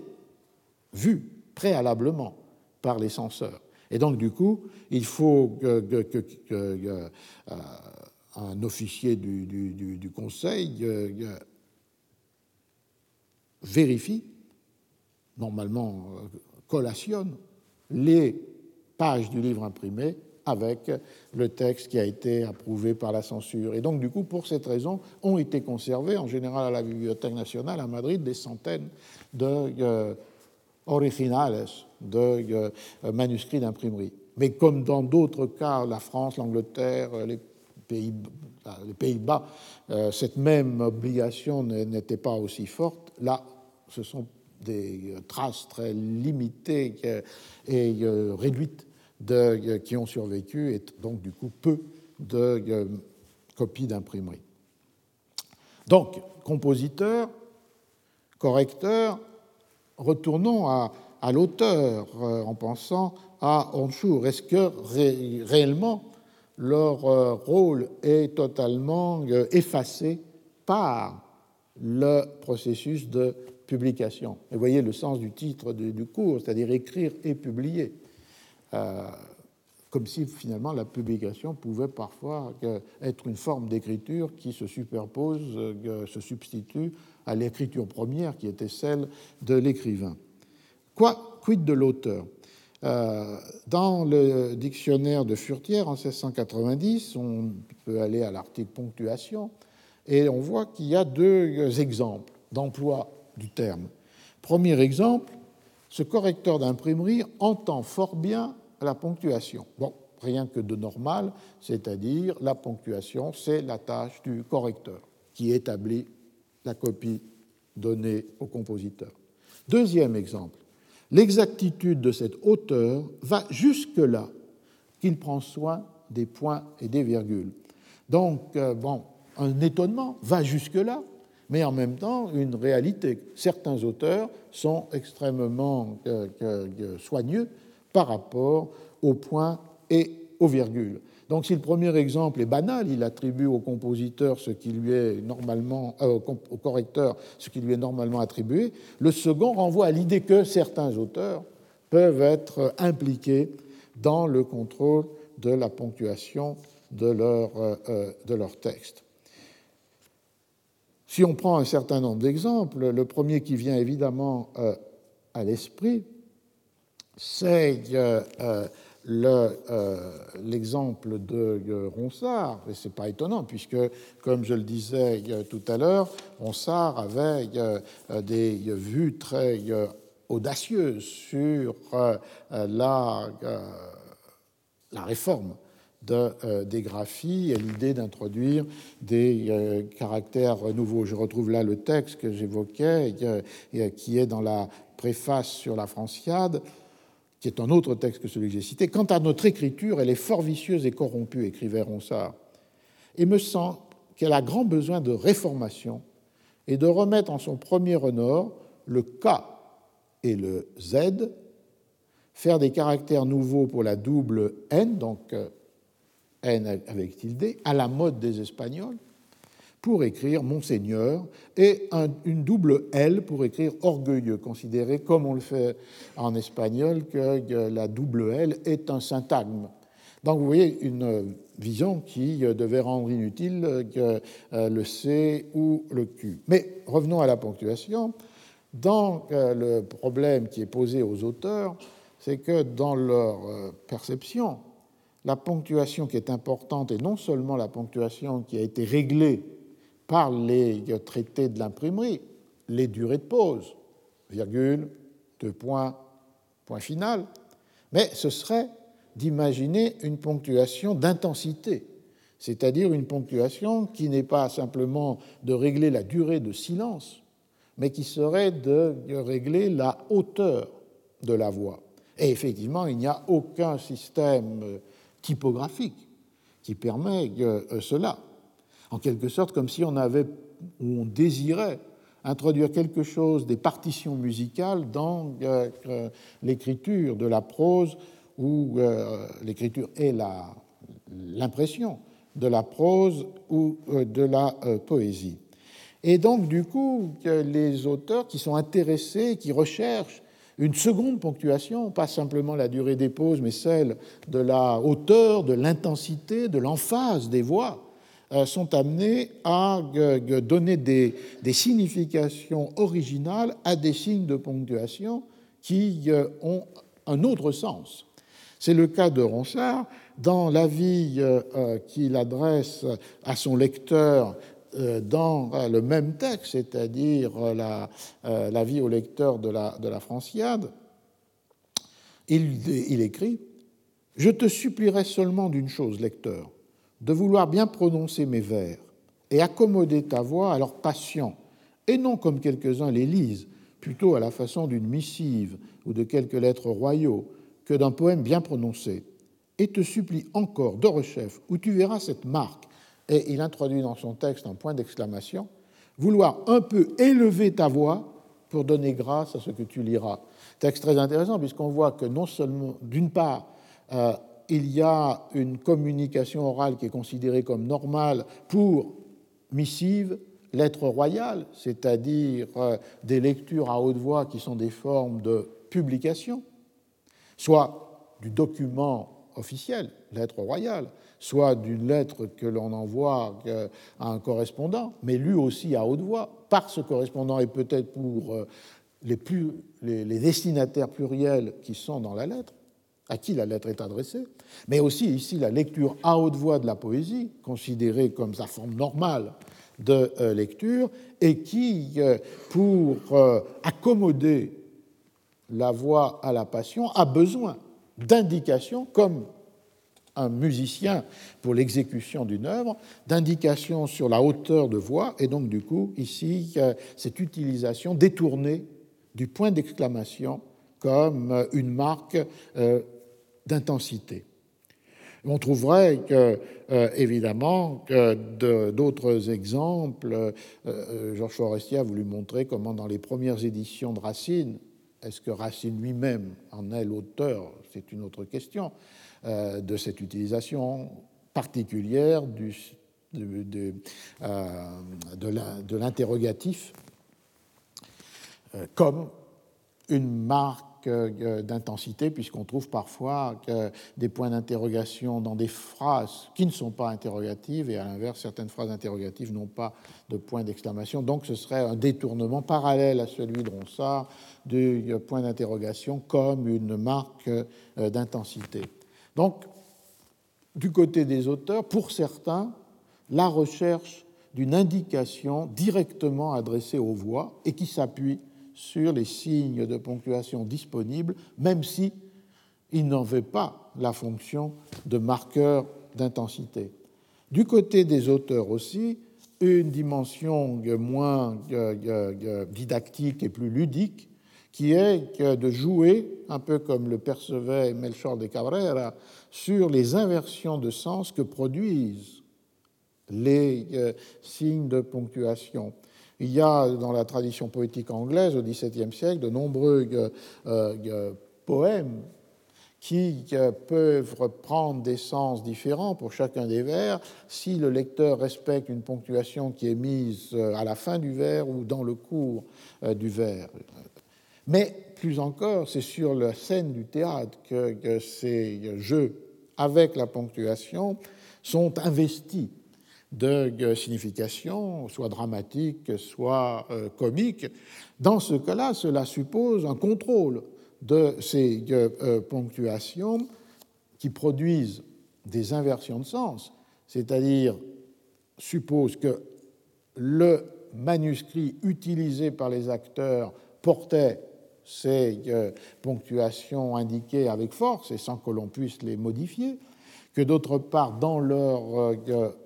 expression orale, les acteurs respectent avec les silences de la voix ces ponctuations et que finalement nous puissions les retrouver dans les compositions typographiques qui elles aussi ont respecté ces ponctuations. Alors j'ai pris souvent deux exemples, mais il y en aurait beaucoup d'autres. Un premier exemple, c'est évidemment l'exemple de la tragédie de Marlowe, Édouard deux,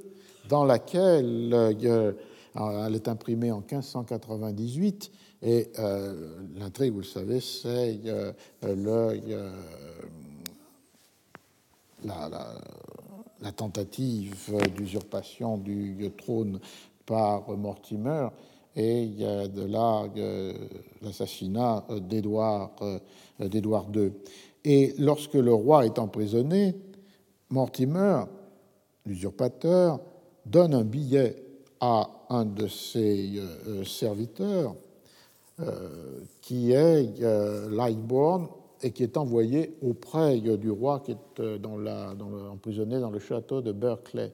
Et sur ces, ce billet, il y a seulement six mots en latin, « Eduardum occidere nolite » timere bonum est, pas de ponctuation.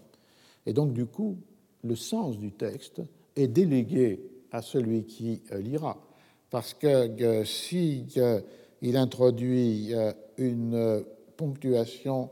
après les trois premiers mots, « Eduardum occidere nolite »« Ne craignez pas »«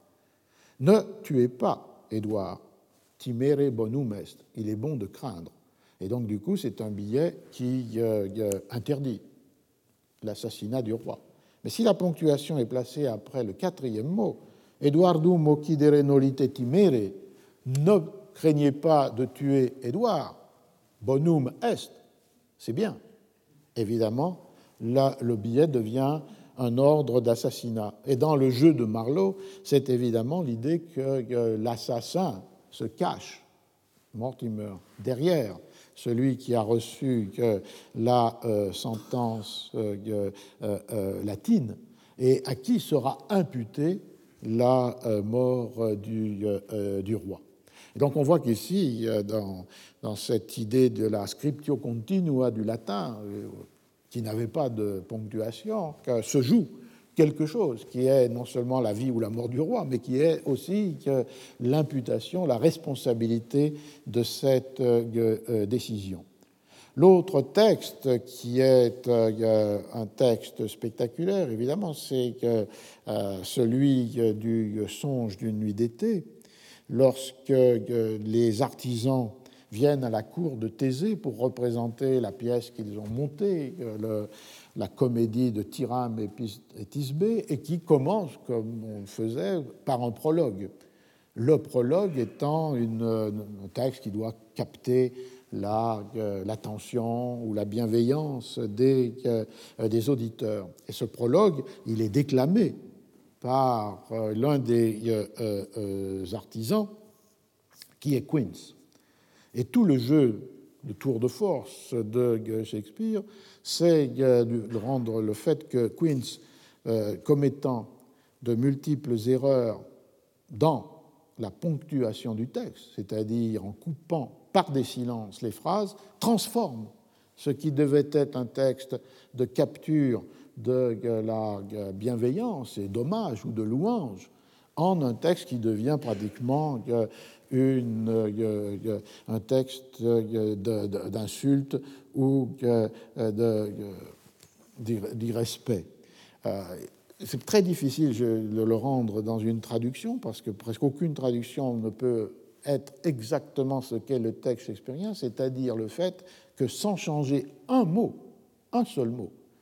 la ponctuation qui devrait être et la ponctuation qui est celle de, donnée par Quince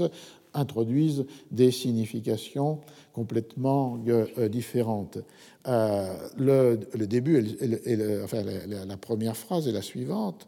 Euh, « If we offend, it is with our goodwill. Point. That you should think we come not to offend, but with goodwill. Point. To show our simple skill, that is the true beginning of our end. » Qu'on peut traduire, la première phrase, c'est « Si nous vous déplaisons, c'est notre intention, point, de vous montrer notre simple savoir-faire. Euh, ne pensez pas que nous ne voulons pas le faire, car c'est notre intention, point, de vous montrer notre simple savoir-faire, tel est de notre fin le vrai commencement. » Et on voit que la ponctuation attendue, c'est-à-dire si les pauses n'avaient pas été mal placées, aurait été que si, vous, si nous vous déplaisons, c'est notre intention que vous ne pensiez pas que nous voulons le faire, point. Car notre intention est de vous montrer notre simple savoir-faire. Tel est, de notre fin, le vrai commencement. Et la mauvaise rupture crée l'inversion de la euh, signification. Et donc ce jeu qui se poursuit tout, long, tout le long de la... Euh, du prologue dit par Quince, qui est d'inverser un sens sans qu'un seul mot soit modifié, mais simplement par les, la mauvaise placement des pauses dans sa voix. Et dans les éditions du texte, des, des éditions anciennes, euh, par ces ponctuations erronées, respectées par les compositeurs pour produire pour le lecteur le même effet comique ou un effet comique parallèle à celui qui est produit pour l'auditeur par les erreurs de ponctuation de, de Quince. On voit donc qu'il y a là des enjeux qui sont exploités dramatiquement par Marlowe, comiquement par Shakespeare, quant à la matérialité du texte, c'est-à-dire quant aux formes données à sa ponctuation. Alors, pour conclure cette présentation d'ensemble, et la semaine prochaine, j'entrerai avec une analyse de, du texte de Las Casas, La destruction des Indes, dans une étude de, de cas, qui reprendrait ce cadre méthodologique et en même temps qui voudrait être une première illustration de ces histoires textuelles connectées, c'est-à-dire des circulations de textes à une échelle européenne, investies de sens différents selon les lieux et les moments de leur lecture ou traduction. Pour terminer pour aujourd'hui, je crois qu'on peut poser plusieurs questions importantes. La première question, c'est la question de cette signification, de ce dispositif particulier de la matérialité du texte qu'est la ponctuation. Faut-il penser que l'évolution historique sera au XVIIe siècle, à partir de la fin du XVIIe siècle, de substituer une ponctuation grammaticale et syntaxique qui s'éloigne de la voix à une ponctuation qui était une ponctuation fondamentalement d'oralité, qui indiquait les pauses et, avec les tentatives de certains, les intonations? Ou bien est-ce que l'on doit considérer qu'à la même époque, voire dans un même texte, on trouverait une permanente oscillation entre une ponctuation rhétorique, qui est celle qui marque la structure des périodes, qui donne les pauses, qui s'ajuste à ce que Étienne Dolet appelait l'haleine de l'homme, c'est-à-dire le souffle, et une ponctuation syntaxique qui identifie les articulations logiques du discours. Parfois, elles peuvent aller de pair, articulation logique et euh, structure des périodes, mais elles peuvent aussi être disjointes les unes des autres. Et du coup, euh, dès la Renaissance, dans le même texte, des oscillations, des vacillations entre ces deux types de euh, ponctuation. La deuxième question, c'est euh, est-ce que la, la, les, les normes de ponctuation euh, explicitées par des traités mais intériorisées par des pratiques peuvent être considérées comme, à un moment donné, euh, relativement communes, ou est-ce qu'il ne faut pas considérer aussi, comme je l'ai fait pour le manuscrit d'auteur, la copie au propre ou le texte imprimé, que les différentes fonctions, les différentes destinations d'un même texte peuvent impliquer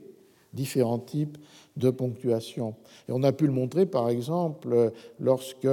cas rare, mais qui existe, on a retrouvé les manuscrits utilisés par certains acteurs du temps élisabétain et le même passage de cette porte, puisque les acteurs ne recevaient pas la totalité du texte, mais simplement la, ce qui correspondait à leur rôle, euh, la, la comparaison entre euh, cette, euh, ce manuscrit qui a servi à l'acteur et le texte imprimé est évidemment des euh, différences importantes dans euh, les ponctuations, puisque l'une doit être entièrement pensée en rapport avec la déclamation des, euh, des vers, ou des lignes, et l'autre, évidemment, peut déjà être habité par cette relation entre la syntaxique et l'oral. Ce sont là des, des questions qui amènent à une troisième et dernière, qui est le rapport entre la matérialité des textes et la matérialité des voix, si je peux dire, c'est-à-dire cette relation entre euh, l'écrit et la, et, et la voix, et qui va donner euh, d'ailleurs au cours du XVIIIe siècle des situations assez curieuses de retour sur une oralité considérée comme perdue mais nécessaire, et du coup des traductions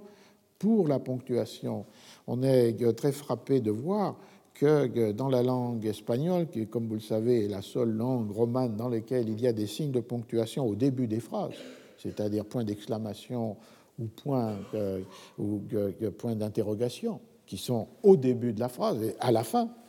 euh, ce qui paraît consubstantiel à la langue castillane et qui est en fait une introduction très tardive. C'est simplement en dix-sept cent cinquante-quatre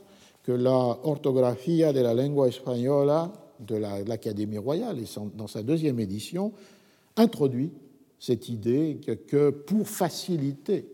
l'oralisation des textes, on introduira des ponctuations inversées, point d'interrogation et point d'exclamation, au début des phrases, ce qui permet à l'orateur, au lecteur, de placer correctement la voix au commencement même de son énonciation. Et c'est dans un même esprit que l'on voit encore plus tard, à la fin du siècle, Benjamin Franklin pensant à la fois aux lectures à haute voix dans les sociabilités domestiques et aux lectures à haute voix dans l'espace public de la nouvelle, des nouveaux États-Unis, qu'il pourrait être important de mieux guider les voix lectrices, aussi bien dans les sociabilités, ce qu'il appelle des little busy parties, que dans l'espace public de la rhétorique civique, de mieux guider la voix des lecteurs par non seulement euh, introduire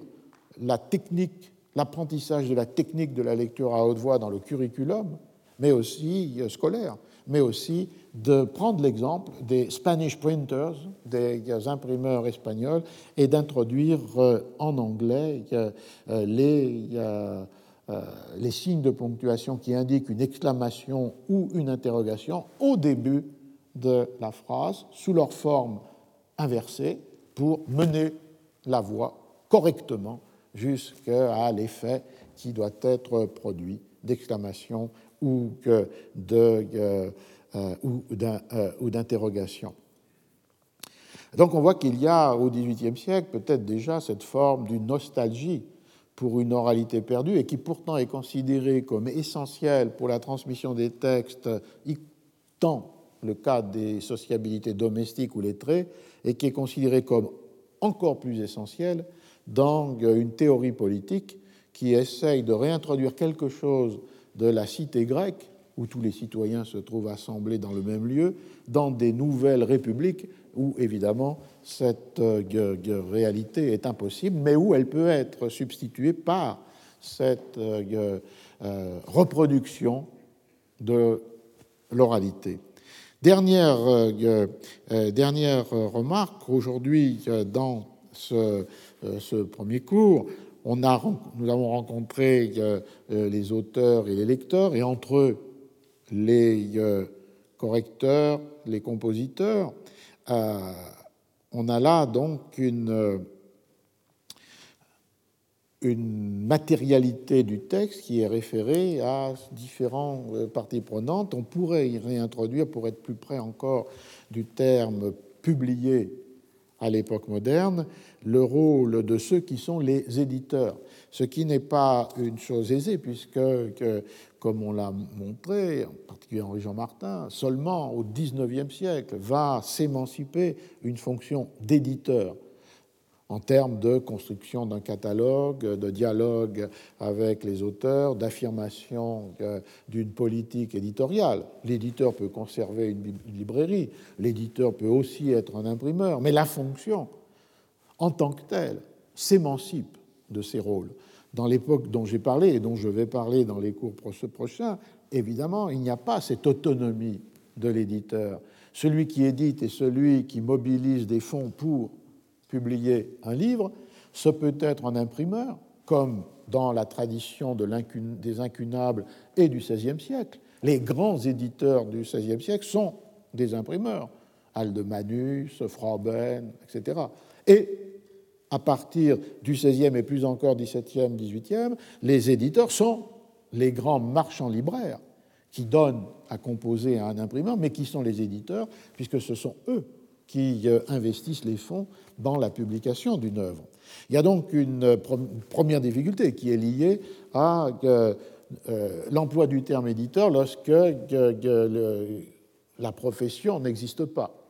mais où la pratique existe, celle de l'édition attachée soit à l'imprimerie, soit à la euh, euh, librairie. Et très souvent, dans les traditions intellectuelles que j'ai évoquées, la tradition littéraire qui porte l'accent sur les auteurs, la tradition philologique qui porte l'accent sur les correcteurs, la tradition bibliographique qui porte l'accent sur les compositeurs,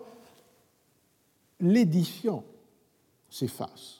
et le rôle des éditeurs. Et un des traits importants, me semble-t-il, dans ces dernières années de l'histoire du livre, de l'histoire des textes, de l'histoire de l'écrit, c'est de restituer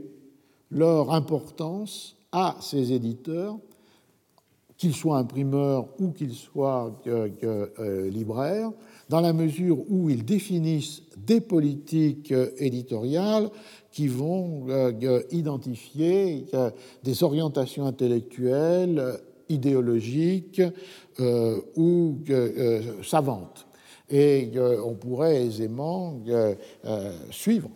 des euh, travaux qui se sont attachés à des éditeurs Euh, du, euh, par exemple en Angleterre, Edward Blount, qui était euh, l'éditeur de la traduction de Montaigne et de la traduction euh, du euh, Quichotte, et qui définit une politique sur cette idée de euh, donner à lire en anglais les nouveautés intellectuelles ou littéraires du temps, ou encore euh, euh, des, euh, des éditeurs de théâtre, qui peuvent aussi définir des politiques éditoriales visant des publics particuliers ou les créant et en même temps constituant des catalogues qui ont une identité, une homogénéité. Donc je pense qu'il est important de restituer cette figure de l'éditeur, même si elle n'est pas autonomisée, parce qu'elle définit des politiques éditoriales et finalement qu'elle participe aussi de cette définition de l'auteur. Qui est l'auteur d'un livre ? Est-ce que c'est l'auteur du texte ? Ou est-ce que c'est, comme le prétendaient certains de ces imprimeurs ou libraires euh, éditeurs, celui qui met ensemble la textualité et la matérialité ? Celui qui, comme Antoine Vérard, qui montrait dans Les Incunables Parisiens qu'il publiait son portrait comme auteur, c'était le terme employé, est celui qui va réunir ce que aujourd'hui j'ai commencé par dissocier et ensuite de rassembler, comme je le disais, le, le texte et le livre. Et en parallèle, pour être imaginé avec le terme de autor euh, en espagnol par rapport au théâtre, puisque le autor de comedias n'est jamais que le poète qui a écrit, euh, ou le dramaturge qui a écrit la pièce, mais est celui qui donne l'organisation du spectacle, qui bien sûr dépend de la pièce, mais beaucoup plus que la pièce, avec euh, l'allocation du lieu, avec euh, la décision d'employer telle ou telle troupe, avec euh, les décisions sur euh, les, euh, les costumes et les lieux scéniques, euh, euh, et cetera. Je crois qu'il y a là une réflexion euh, possible sur euh, les éditeurs comme auteurs, parallèle avec ces autores de comedias, et qui euh, ajoutent à la densité, la complexité de la tension que j'ai voulu aujourd'hui présenter comme étant en quelque sorte le, le cadre des euh, études euh, de cas et de textes qui euh, vont suivre, et qui est euh, écrire et publier, non pas comme une séquence nécessairement euh, euh, continue, de l'écriture à la publication, répartissant euh, des tâches, répartissant des, euh, défi- définissant des traditions critiques, mais en montrant la complexité de euh, cette euh, relation entre l'écriture et la publication, parce que cette relation implique euh, des auteurs qui peuvent se penser comme leur propre éditeur lorsqu'il veut contrôler la forme du texte, mais des éditeurs qui peuvent aussi se penser comme des auteurs parce qu'ils tiennent entre leurs mains la totalité des éléments qui composent un livre et qui ne se réduisent pas au seul texte écrit par l'écrivain. Donc la semaine prochaine, je crois que nous changerons de lieu, nous irons dans l'amphithéâtre un peu plus amène et humain qui est celui de Alvax, et comme je vous l'ai dit, je commencerai l'analyse avec un texte clé de la première modernité, particulièrement important aujourd'hui où il y a ce développement ou ce retour à une histoire plus globale, euh, et qui est le texte de Las Casas sur la dénonciation des crimes perpétrés dans les Indes par les Espagnols et qui a été un texte absolument fondamental pour la construction de, dès le seizième siècle, dans toute l'Europe, euh, lu dans différentes traductions, avec différents écarts, de la légende noire euh, attachée à la monarchie catholique. Merci. Retrouvez tous les contenus du Collège de France sur w w w point collège tiret deux tiret france point f r.